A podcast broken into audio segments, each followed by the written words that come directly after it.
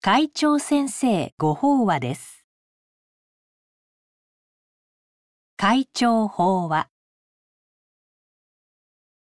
慈しみの眼をもって。二羽の日光立正厚生会会長。次元をもって主情を見るとは。次元をもって主情を見る。福寿の海無料なり。法華経観世音菩薩不門本の名句として知られる一節です。慈悲の眼で主情を見れば無料の福が集まるというのですが慈悲の眼で世間や人々を見るとはどのようなことを大切にする見方なのでしょうか？6月号の本欄でご紹介した詩人の山尾三世氏が「観世音菩薩」という詩でその答えともいえる仏の教えの真実を優しく解き明かしています。作品の一部をご紹介しましょう。観世音菩薩というのは世界を流れている深い慈愛心のことであり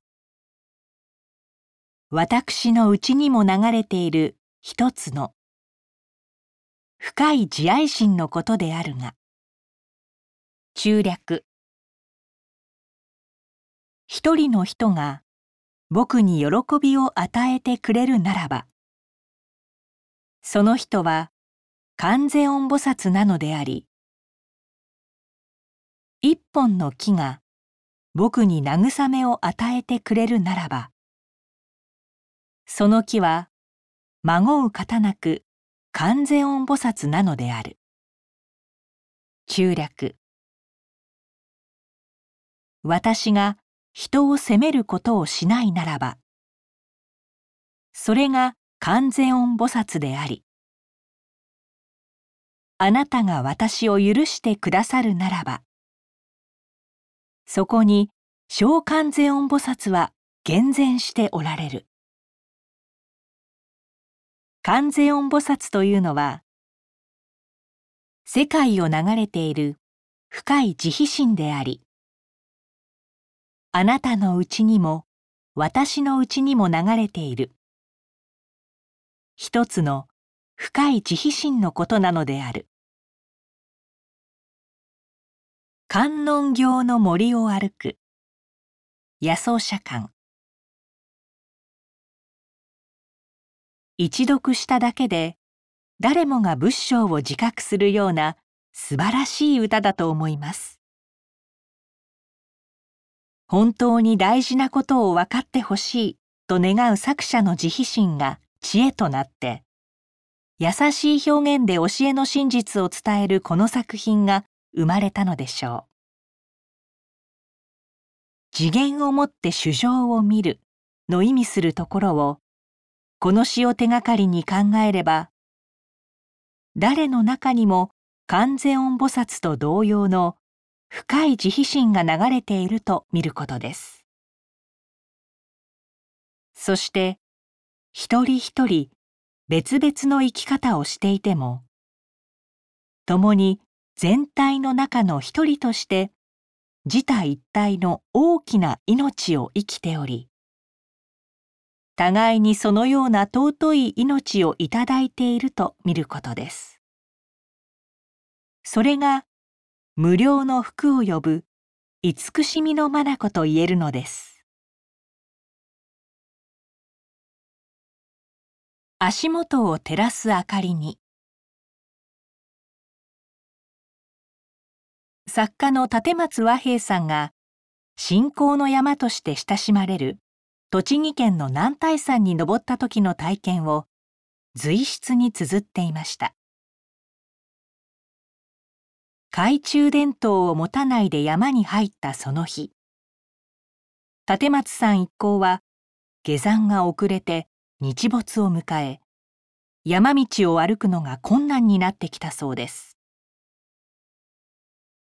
足元はるかに中禅寺湖があり湖畔には土産物店や宿の明かりが輝いていますが山中の闇は深くなるばかりです。その時前方にかすかな光が見えました。それは道の先で疲労のためにしゃがみ込んでいた女性の持つ懐中電灯の小さな明かりでした。立松さんたちは女性のもとに歩み寄り荷物を持ってあげます。そして細く小さな火で足元を照らしながら一緒に山を下ったのです。立松さんはこう記します。一緒に歩いた私たちはその婦人にとって観音でその婦人は懐中電灯で足元を照らしてくれたので私たちには観音ということになる。遠くの光はどんなに光量が豊かでも何の救いにもならない。その代わりどんな心細い光でもすぐ前にあればそれは大いなる救いなのであると。いたわりや思いやりという淡い光の中にこそ菩薩が立ち現れるのです。それは観音様があらゆる時と場所に現れて救いの手立てを示すと教える観音行の不問次元の世界そのものです。そして慈悲の極みと言われる如来寿量本の結びの一節。何をもってか主情をして無浄道に入り速やかに仏心を成就することをエセシメントを私たち一人一人が自分の願いとして人を思いやるならばそこに大勢の菩薩が生まれてみんなが幸せになれますよと観音行は私たちに励ましと救いを与えてくれるのです。以上で厚生令和3年7月号。会長先生ご法話の朗読を終了させていただきます。